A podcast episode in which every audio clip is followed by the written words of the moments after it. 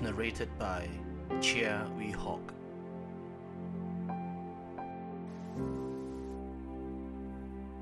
Lent Meditations, Day 3. Praying for His sake. Bible reading Daniel chapter 9, verses 15 to 25. Lord, listen, Lord, forgive, Lord, hear and act. For your sake, my God, do not delay, because your city and your people bear your name. Daniel chapter 9, verse 19. Daniel offers an interesting insight on our prayers to God. Do we pray for our own sake, someone else's, or God's sake?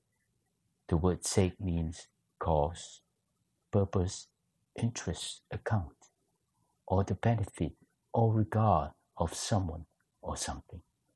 It also reveals the motives of our prayer and intercession. When Israel sinned against God by building the golden calf, he was determined to destroy them in his anger. Moses interceded, calling on God's character and promises that it was not in his interest to destroy Israel.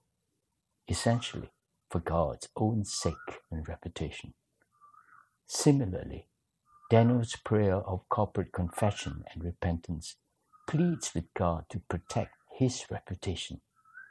Not that God needs to protect his reputation, but based on who God is and what he has promised.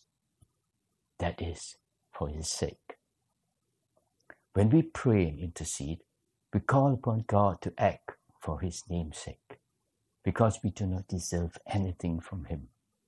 We call on him to act and intervene because of who he is compassionate, full of grace and mercy, and his unbreakable commitment to his promises.